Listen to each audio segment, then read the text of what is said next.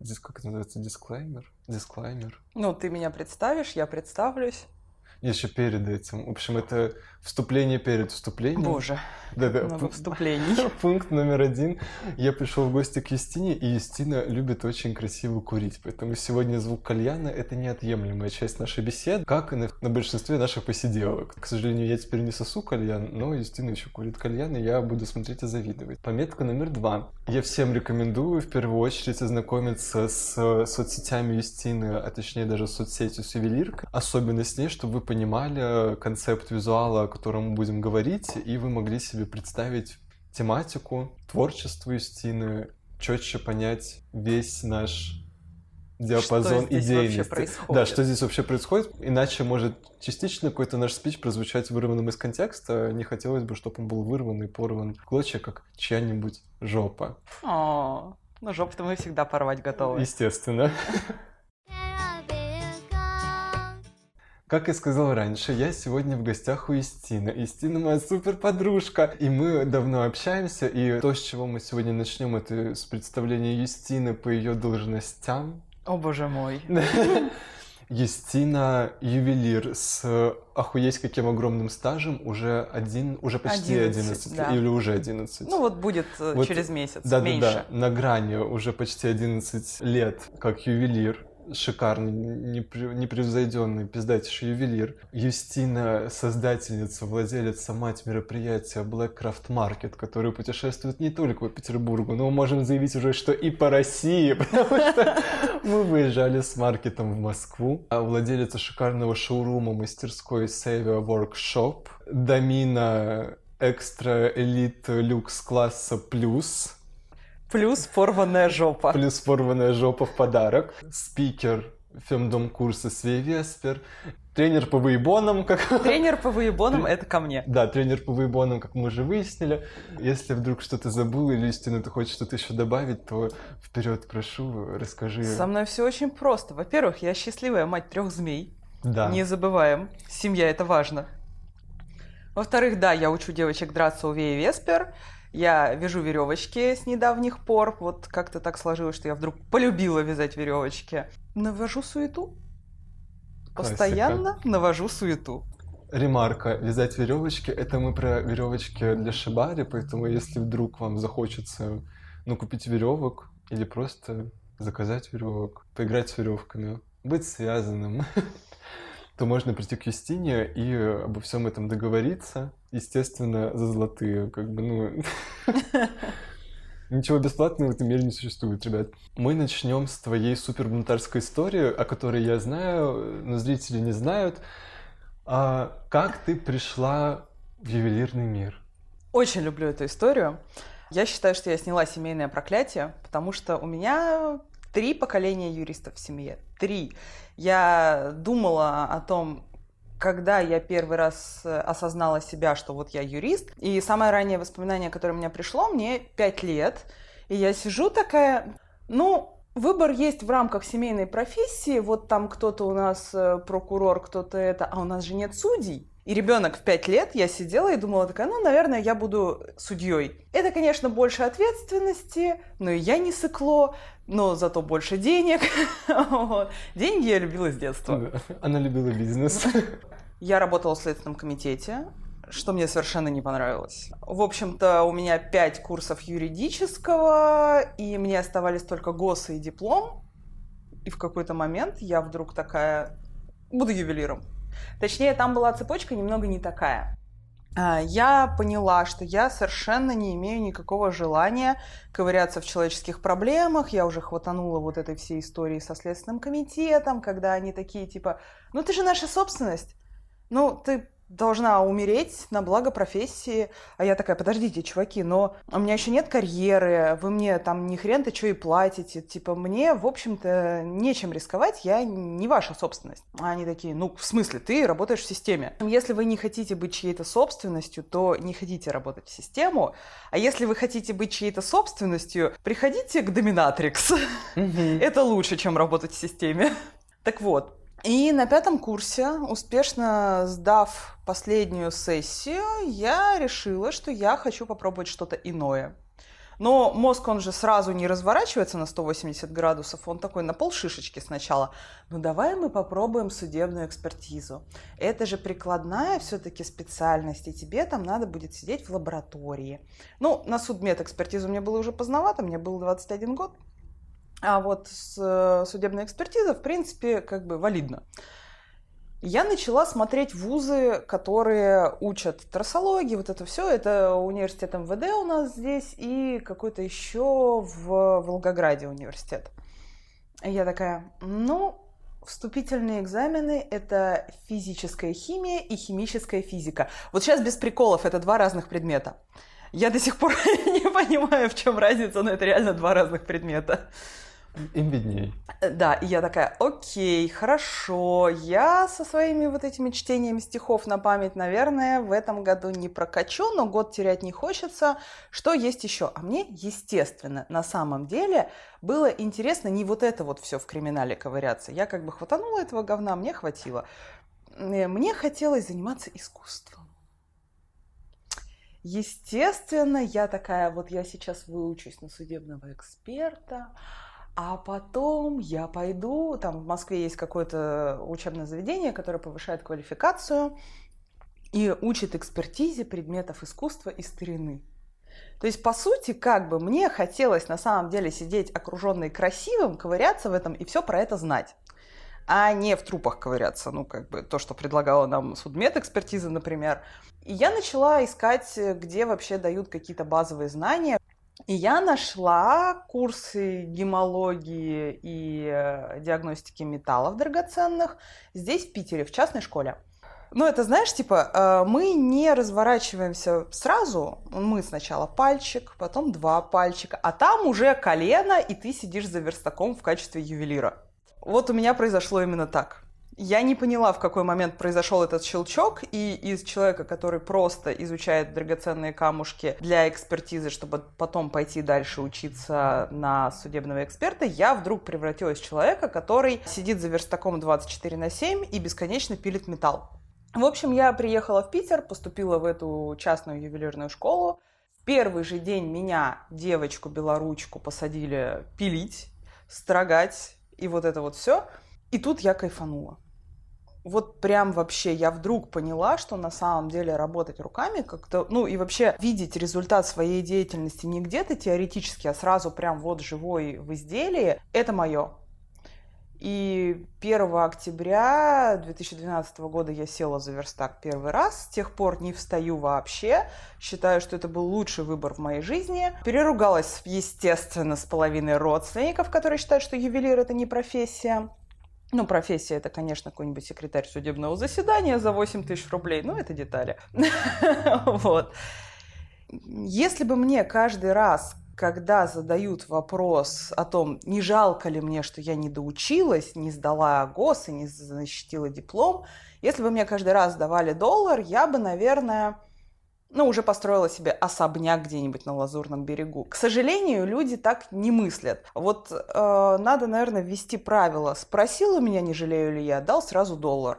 Особенно с нынешним курсом, мне кажется, я очень быстро себе что-нибудь отстрою. Так вот, нет, я не жалею. Каждый день, садясь за верстак, я просто думаю, как хорошо, что я съебалась. Как хорошо, что я не занимаюсь этой ебучей юриспруденцией. Ребят, короче, не ссыте, делайте то, что вам нравится, это приносит огромный профит. Вот такая вот история моего бунтарства. Конечно, она на самом деле была длинная, многоступенчатая, как там на меня пытались давить, вернуть меня там в лоно семьи и все такое. Но все это, конечно, не прокатило, потому что хрен меня сдвинешь. Аминь. В один прекрасный момент ты осознала, что хочешь искусство, заниматься искусством. Ты в него пришла, вошла, у вас случилось это, великий дзынь. Хочешь ли ты каким-либо образом повлиять своим искусством на мир? Я, наверное, из тех людей, которые работают на местах. То есть у меня нет ощущения, что я могу изменить мир глобально, но я могу изменить мир вокруг себя, как-то выстроить свою какую-то наиболее здоровую экосистему. Это довольно забавно, кстати, потому что очень многие мои клиенты впоследствии стали моими друзьями, и у нас выстроились очень классные отношения. Для них это какие-то знаковые вещи, то есть они на определенные события заказывают себе украшения, они отмечают какие-то мысли для себя, какие-то вехи важные. Историй миллион на самом деле, но они в большинстве случаев довольно личные, но это действительно своего рода терапия. Я маленькими шагами делаю лучший мир вокруг себя. То есть я собираю людей, которым стараюсь помочь и как-то вырастить здоровое сообщество. Я стараюсь сделать что-то красивое, что-то, что ну, скрасит там мрачные будни наши, да, то есть это своего рода эскапизм, конечно, но, с другой стороны, кто будет осуждать нас за эскапизм? Они могут а. попробовать, да, то есть я считаю, что работать надо на местах, а люди, которые хотят что-то изменить глобально, в 99% случаев, блядь, не могут за собой говно убрать. Потому что, ну, там же великие цели, а вот это вот все тут то, что тут рядом, оно же не для нас великих. Вот я, короче, вот этих великих считаю, что их надо пиздить. Потому что до тех пор, пока ты, сука, не смог выстроить в своем мани-мирке вот этом вот маленьком здоровое сообщество, нехуй, блядь, лезть на какие-то большие горизонты. Ты с этим-то еще не разобрался. Там ты обосрешься в пять раз больше и как бы забрызгает всех. Вот. Такая мысль. Мне известно, не только мне, что 99,9% всех своих изделий ты делаешь самостоятельно вручную от и до. То есть это такой, ну, это процесс, который я лицезрел от воска до готового изделия, где все этапы, они делаются своими лапками, полностью со своим ресурсом, без использования там 3D-моделей, рабов, которые тебе бы это делали. То есть ты прям собственноручно делаешь чудеса. Тут нужно пояснить что когда я пошла учиться, я попала к очень крутому учителю. То есть я действительно считаю, что это был не преподаватель, это был учитель вот в глобальном смысле. А, Лев Матвеевич Эпштейн, ему тогда уже было за 60. И он учился у мастеров, которые после революции ушли из мастерских Карла Фаберже. То есть это была полностью ручная традиция, и там, конечно, никто не лил воск. Там абсолютно все маленькие детальки, все собиралось вручную, раскатывалось, плавилось, тянулось, крепилось. И вот это по-настоящему ручная традиция.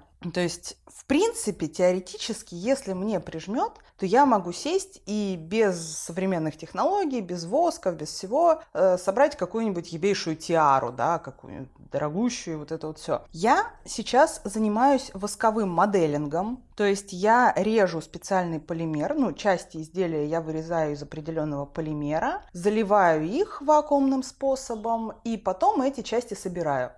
Почему я это делаю? Потому что это намного быстрее, это позволяет воплотить объемные формы. Воск очень, ну, вот этот вот полимер, да, он называется модельный воск. Это очень податливый материал, который позволяет тебе больше включать полет фантазии, быстрее реализовываться, и при этом это все дешевле выходит, потому что действительно, ну, человеческие часы стоят огромных денег, когда ты монтируешь все с нуля, и там, с одной стороны, инструментарий шире, потому что ты в металле можешь смонтировать какие-то невероятные тонкие, мелкие вещи, которые ты не сможешь сделать э, в воске, и уж тем более там, ну, в 3D тоже, потому что это все печатается, хрупко и все такое. Но, как бы, воск — это прям любовь. Почему я делаю все сама? А я очень много реализую каких-то своих идей, то есть зачастую люди страдают от нехватки идей, да, вот они выпускают там 5 моделей в год, и все, ну, типа, вот они придумали, сделали, и начинают их бесконечно тиражировать. Я страдаю от другого. У меня невероятное количество идей, я супер плодовита, то есть из каждой, вот я там придумала одну модель, и я из нее могу сделать еще сотню вариаций. И мне все хочется попробовать. И мне прям нравится вот этот процесс создания. То есть у нас же дофамин вырабатывается разными способами. Мой дофамин выбрасывается в тот момент, когда я держу в руках готовое изделие. Вот у меня было что-то в голове, И вдруг я держу в руках это. Я из своей головы создала некоторый материальный предмет, который вот он там где-то соответствует, где-то, может быть, что-то пошло не так, но это он. Это то, что существовало только в моей голове, а теперь это есть в руках, живое, настоящее. И в этот момент происходит вот эта вспышка, вот этот выброс дофамина, и я кайфую. Я кайфую именно в ту минуту, когда держу в руках законченное изделие, а потом мне неинтересно. Потом я уже сажусь делать что-то другое, еще что-то. То есть для меня меня самый кайф — это процесс вот этот вот, что я сделала что я реализовала. И мне действительно очень нравится работать руками, я совершенно не боюсь ручного труда, меня это безумно успокаивает. Я выхожу в какое-то медитативное состояние. Например, вот касательно ручного труда, абсолютно все серьги, которые я делаю, они на винтовых застежках, потому что я могу.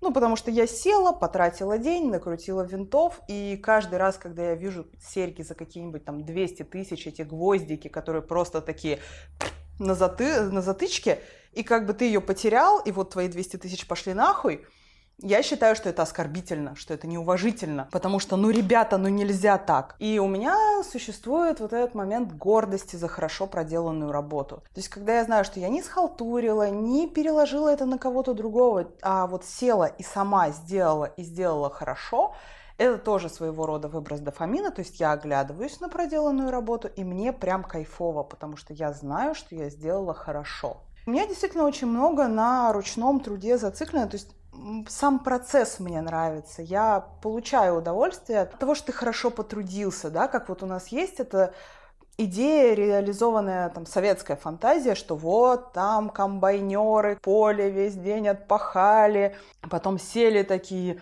ух, хорошо. Вот я тот самый комбайнер, который такой сел, отпахал и такой, ух, хорошо. Но, как мы знаем, трудоголизм у нас нынче причислен к психическим заболеваниям, поэтому, в принципе-то, со мной все ясно. Но я действительно люблю работать и люблю работать руками и чувствую моральное удовлетворение от этого. Я думаю, что гостям этого подкаста и слушателям уже так или иначе стало понятно по нашим с тобой BDSM-шуточкам, что ты, как и я, как и мы все, принадлежишь к некой BDSM-деятельности и являешься dominatrix. Скажи, пожалуйста, влияет ли как-то твоя деятельность в BDSM мире на твою ювелирную деятельность? Возможно, начал сдвигаться фокус внимания в изделия, наполненные больше смыслами того, что происходит внутри динамики. Ну вот очень хороший пример с кольцом-ошейником. Кольцо-ошейник — это такая тонкая, изысканная история принадлежности. И действительно, это ну, ювелирное изделие, оно выглядит стильно, но при этом оно еще несет вот эту ментальную надстройку. А верхний партнер может подарить это кольцо своему нижнему, чтобы не таскать там ошейник действительно на шее, потому что, ну, как бы общество у нас такое и не всегда понимает. И не все могут себе позволить э, вот так вот кинуть вызов в лицо обществу и сказать, да, я хожу в ошейнике, у меня есть хозяин там, или хозяйка.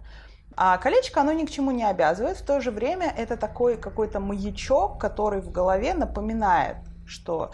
Ну, то есть ты сидишь на работе, теребишь это колечко ошейника, и как бы тут вот все такие э, суровые, там, бухгалтера или еще что-нибудь, и в то же время у тебя вот есть эта опора на то, что ты не только вот сидишь в офисе и просто, да, какой-то человек, но у тебя есть еще какая-то жизнь, у тебя есть еще какая-то динамика, которая тебя вдохновляет, заряжает и дает тебе опору в повседневной жизни.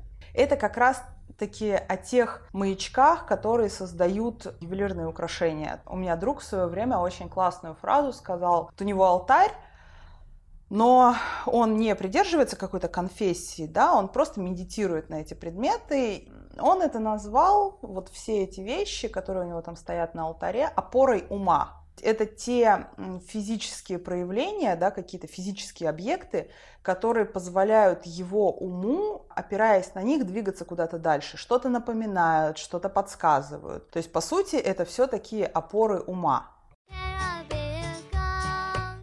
Хочу продолжить тему с неким символизмом ювелирных изделий. Расскажи, пожалуйста, про ключ на шее Dominatrix. Каков его символизм и может ли он считаться именно украшением на теле госпожи? Ну, ты, конечно же, увидел мой ключ. Да. Так вот, э, это ключ от одного хорошего мальчика, т- который блюдет целомудрие. Ключ всегда подразумевает наличие замка и чего-то запертого. То есть это всегда подразумевается какое-то ограничение. Ограничение, которое дает э, верхний партнер своему нижнему. И я, например, искренне считаю, что он, ну, верхний партнер решает, что вот так для нижнего лучше, и делает это ограничение, создает это ограничение из какой-то благости. Соответственно, если, допустим, у нижнего партнера есть какие-то проблемы с целомудрием, и он бы хотел это все решить, то можно запереть этого партнера в клетку. И конкретно этот ключ от клетки от одного хорошего мальчика, который теперь бегает очень целомудренно и хорошо себя ведет. Ключ — это действительно символ владения чем-то. То есть ты что-то запер, у тебя что-то есть, тебе есть что запереть. Потому что, ну, пустой сундук не запирают, кому он нафиг нужен. И, соответственно, это может говорить о том, что ты обладаешь каким-то сокровищем, которое ты хранишь. Например, э, я считаю, что оказание доверия, когда ты, э, когда там нижний партнер передает себя в руки хозяина, это прям огромное доверие, и это, конечно же, сокровище, которое мы можем хранить. Ключ в таком случае, конечно же, он может служить украшением, конечно же, он может служить символом, к тому же он может иметь какую-то вот абсолютно практическую пользу. Как вот этот ключ, например. Ювелирные украшения часто выступают в роли обозначения принадлежности, те же самые обручальные кольца. И издавна люди их и дарят, или подвески, браслеты выражают таким образом свои чувства и намерения. Как ты думаешь, сохранится ли эта традиция в будущем? Этот вопрос больше связан с тем, что все вокруг приобретает более какой-то технический характер, словно бы кольцо тоже скоро будет онлайн, ну то есть такое немножко про киберпанк будущее. Я не очень верю в то, что все сможет перейти в цифровой формат. У нас реальность очень быстро меняется, но при этом базовые, фундаментальные какие-то части человеческого мозга не меняются так быстро. По сути, а, мы сегодняшние от человека каменного века строением мозга отличаемся минимально, если вообще отличаемся, надо, наверное, Дробышевского на эту тему почитать. Мы можем адаптироваться под быстро меняющийся мир, цифровой и все такое. Наш мозг, он сейчас все равно работает так же, как он работал там тысячи лет назад. И вот ты подходишь к своей полке, где у тебя много украшений, ты их можешь потрогать, ты ощущаешь что-то реальное.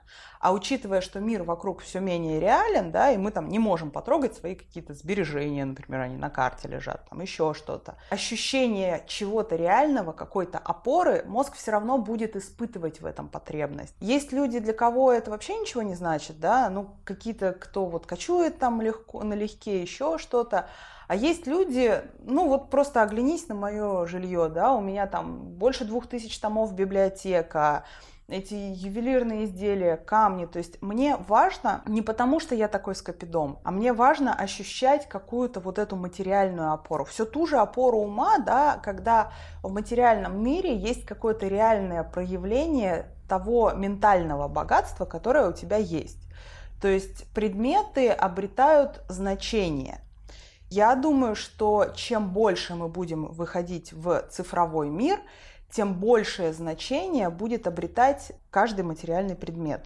Да, вот это вот перепотребление, оно, скорее всего, сойдет на нет, но оно и не свойственно традиционно вот человеку, какое-то гиперпотребление, когда там быстрая мода, куча вот этих шмоток, все такое проходное. Это вот веяние последнего века, наверное достаток и ощущение материального благополучия, оно заключалось всегда во владении чем-то вот надежным, качественным, что ты такой, вот у меня вот это есть.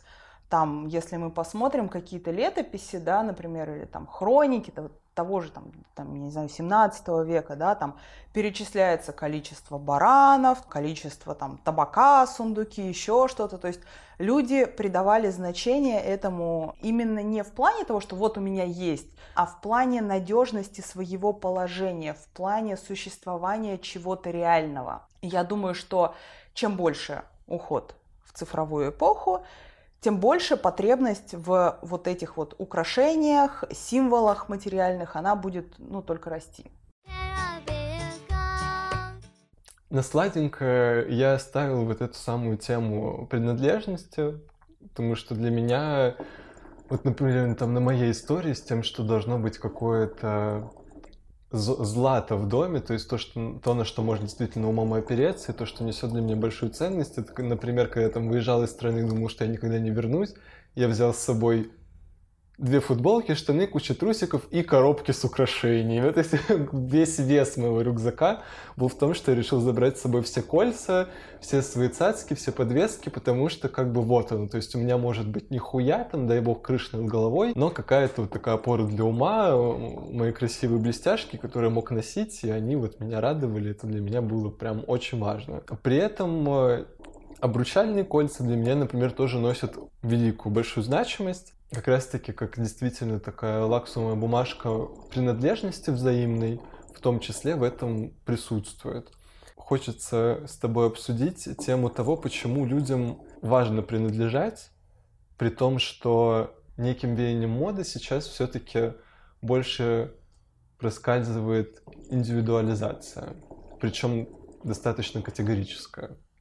Во-первых, касательно твоей истории переезда из России, мне вспомнилась одна история. Я ее расскажу, а потом мы вернемся к принадлежности. Была я юной бусинкой Юстиночкой, мне было, кажется, лет 18, и, естественно, я влюбилась.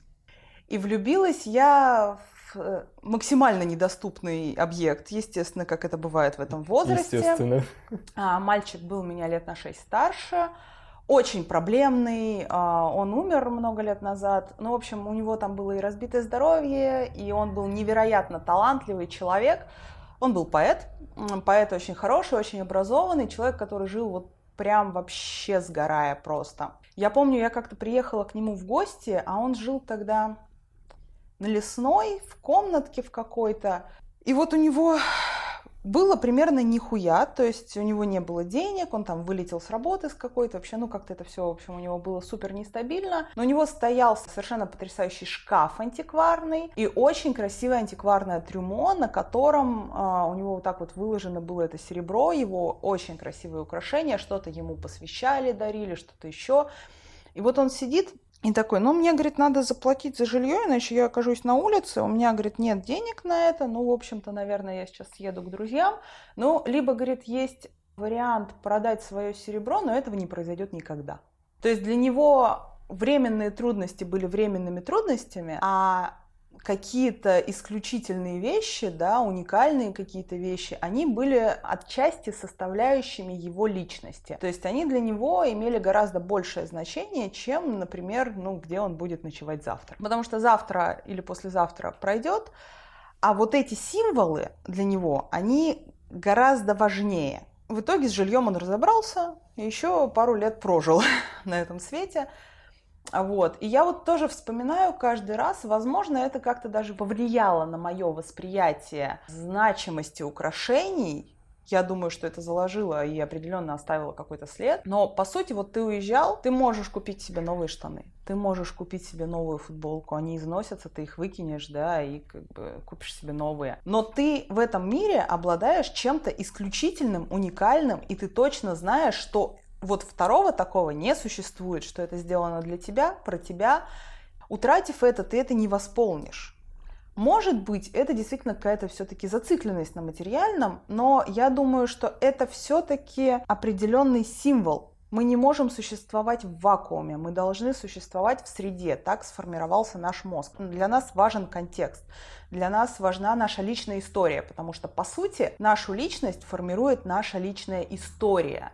Украшения в данном случае а, выступают якорями того, что эта история была того, что это действительно происходило, того, что это действительно какая-то базовая часть твоей личности, ты собираешь себя из этих историй.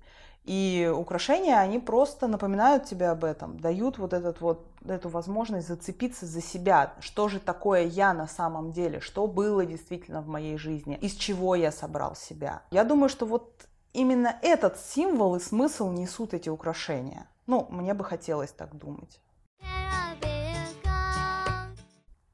Принадлежность. Мы недавно с моей близкой подругой провели целую лекцию на эту тему. Тема была такая, параллели достоинства и принадлежности между самураями и современной культурой БДСМ. Для начала мы, конечно, там вступительную речь э, провели о том, что такое вообще самурай, как э, формировалось самурайское сословие. Естественно, мы коснулись Бусида, естественно, мы коснулись знаменитой книги Хагакуры, да, немножечко накидали контекста. Посмотрели совершенно замечательный фильм Юкио Мисимы, он назывался «Патриотизм или церемония любви и смерти». Очень красиво. За несколько лет до своей смерти Мисима его снял. Там он показывает самурайскую доблесть. Сюжет заключается в том, что самурай, офицер, а, возвращается домой после неудачного государственного переворота. И, естественно, поскольку он был на стороне проигравших, он потерял свою честь, потому что, ну, вот он проиграл, и его честь требует того, чтобы он покончил с собой. И там показано последний акт любви между этим самураем и его женой. Впоследствии, значит, самурай производит сепуку, самоубийство, точнее не сепуку, он производит харакири. Есть очень тонкая грань разницы между сепуку и харакири, и мы ее как раз-таки разобрали. Японцы вообще очень интересные ребята, у них есть огромное количество видов самоубийств. Харакири это то самоубийство путем вспарывания живота, которое самурай производит по своему собственному желанию. Сепуку – это самоубийство, которое позволяют сделать осужденному. Для осужденного потеря чести наиболее болезненная процедура. Чтобы он не позорился дальше и чтобы он мог смыть этот позор, ему позволяют совершить цепуку. Процедура технически выглядит абсолютно одинаково, но называется по-разному, потому что разная смысловая нагрузка. Так вот, самурай в конце совершает харакири, и его жена Рейко, она кончает жизнь ну, самоубийством, также она себя закалывает. И это называется самоубийство во след. У него тоже есть какое-то очень красивое японское название, но я его, естественно, не запомнила. Смысл в том, что это самоубийство во след. Человек принимает решение уйти за кем-то, кому он принадлежит. И он свою жизнь э, преподносит как последний дар служения.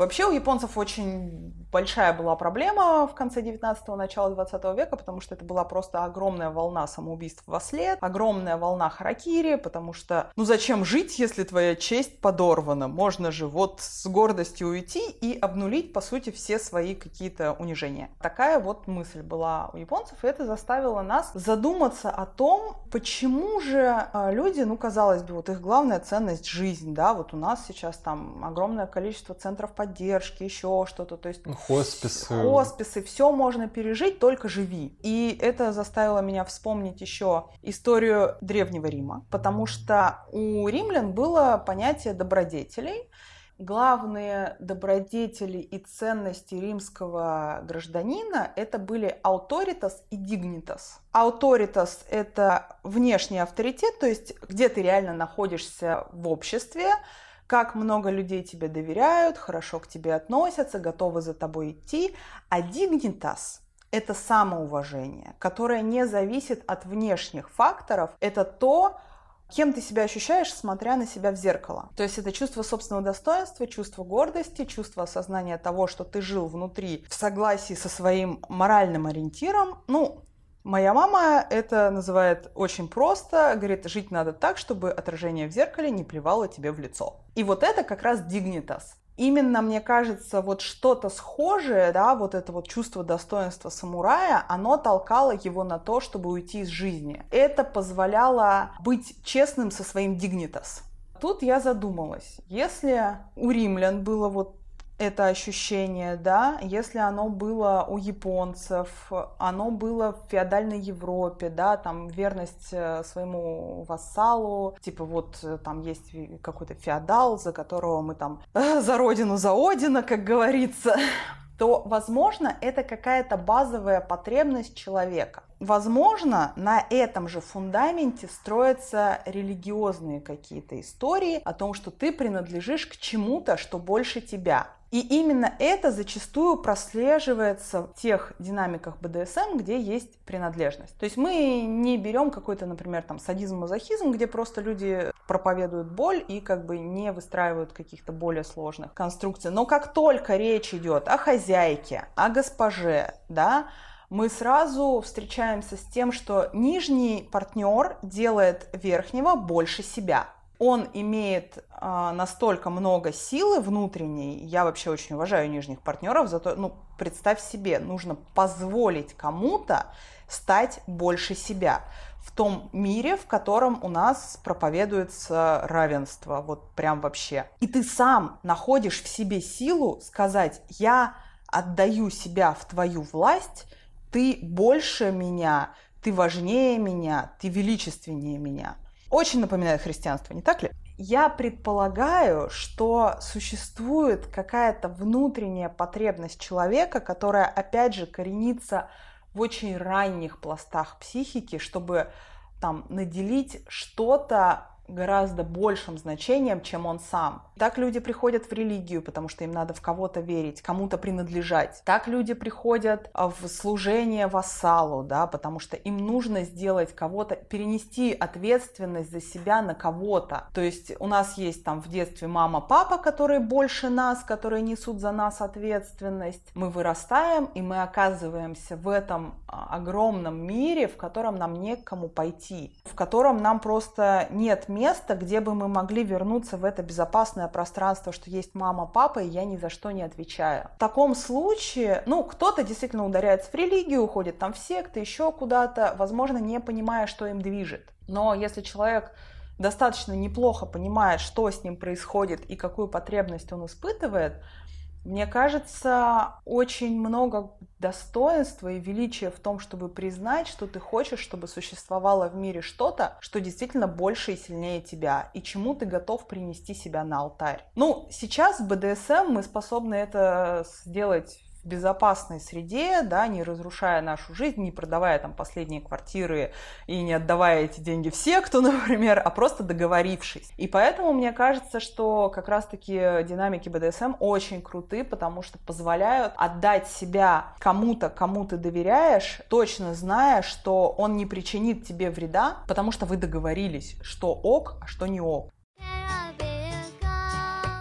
Ну что ж, Сейчас мы сделаем красивое завершение. Мы очень пиздато поговорили. У меня есть последний такой финальный Блиц-опрос можно назвать, э, краткие вопросики, возможно, даже один. А есть ли у тебя какое-то желание с кем-то посотрудничать? Возможно, ты ищешь какого-то определенного человечка, или ты готова пригласить людей на создание кастомных украшений, например, или на какие-то сессии, возможно, ты хочешь какого-нибудь сабмиссива особенного, может быть, ты хочешь э, какого-то, не знаю, там, контент-мейкера, может, тебе интересно владельцы площадок, то есть вот кого бы ты хотела пригласить к взаимодействию? Я вообще очень люблю людей, это э, все интроверты, которые сейчас слушают этот подкаст, просто сжались в точку. И мне очень нравятся личные истории, и все мои контакты, наверное, рабочие какие-то с крупными проектами, да, они строятся на том, что я познакомилась с человеком, и его личность меня настолько вперла, вдохновила, что я такая, блин, ты такой классный, давай сделаем что-нибудь вместе. То есть мы находим точки соприкосновения. Сейчас у нас что происходит? Сейчас мы готовим годовщину нашего прекрасного маркета, и мы ищем площадку, которая будет просто идеальным матчем с нашей концепцией. Концепция у нас такая, у нас артельный принцип. Мы собираемся тусовкой каких-то художников, э, да, там в дарк тематике, которые между собой одновременно являются друзьями. У нас очень сильный отсев прошел за этот год, и остался коллектив, где каждый является личностью, единицей, независимой от других, при этом все между собой коммуницируют, общаются, встречаются, коллаборируются. То есть это какой-то такой э, тотальный матч. И сейчас мы находимся в поиске площадки, с которой у нас будет такой же тотальный матч. Это было бы очень круто, это какая-то такая моя голубая мечта, обрести наконец-то для маркета порт приписки. Маркет у нас небольшой, нас обычно в среднем до 25 участников, вот, и нам, конечно, нужно атмосферное место, где мы сможем чувствовать себя как дома. Сейчас у нас такого места нет, к сожалению. По поводу взаимодействий, я не очень верю в то, что какого-нибудь там особенного сабмиссива или еще что-то, ну, таких людей можно прям найти. То есть я такой просыпаюсь и, ага, ну сегодня вот у нас там среда, четверг, что у нас сегодня, пятница, да, там 15 сентября, сегодня я, короче, ищу идеального сабмиссива. Нет, я верю в случай, я верю в удачу, когда вы сталкиваетесь с человеком и понимаете, вот это оно. Что-то искрануло, произошла буря безумия, и вы поняли, как вы можете взаимодействовать. Нашли свои точки соприкосновения. Так случилось у меня с моей помощницей. Я не могла найти много лет себе помощницу. Я пыталась, все происходило очень плохо, не складывалось. А потом мне вдруг написала одна моя давняя клиентка и такая, так, ты ищешь ассистента, есть я. Мы встретились, и вот это прям произошло оно. Мы сейчас очень тесно дружим, и в какой-то момент это просто вот повезло. Ну, невозможно изобрести такую конструкцию просто самому такой, я хочу, чтобы было вот так. Тебе действительно должно повести, правильные люди должны появиться. Но я всегда готова и открыта к общению, к сотрудничеству, мы всегда можем попробовать. Я всем рекомендую, если вы любите цацики так же, как и я, обратиться к Юстине за заказом чего-нибудь индивидуального, если вы даже пока не готовы на такие широкие супер-мега шаги в сторону ювелирного искусства, то хотя бы посмотреть на наличие, что-то померить, соприкоснуться с этим, потому что это действительно то, что стоит вашего внимания. Даже если вы не заинтересованы в цацках, вы станете заинтересованы в цацках, и они украдут ваше сердце, и вам уже не получится сбежать. Спасибо, Юстина. Спасибо было... тебе, что ты пришел пообщаться. Было безумно приятно. Я надеюсь, что всем нашим прекрасным зрителям, слушателям, внимателям тоже было очень здорово, классно, приятно. Все ссылочки на соцсети я оставлю в описании, ссылочку на маркеты тоже на все наши соцсети оставлю в описании. Если вы владелец какого-нибудь шикарного пространства в центре города, или вы знаете такое место заведения, пространство, галерею, где мы могли бы устроить такой творческий каламбурчик, посиделки, красивые, роскошные мероприятия организовывать, пожалуйста, дайте нам об этом знать, свяжитесь с нами. Мы с удовольствием с вами пообщаемся, и, возможно, у нас что-нибудь получится. Верим в случай. Да, мы верим в случай. Для этого и существует этот подкаст на волю случая. Всем спасибо, всем пока-пока. Истина, ты попрощаешься с нашими да, слушателями? Да, конечно. Всем пока-пока. Спасибо, что были с нами. Чашка Esma, мой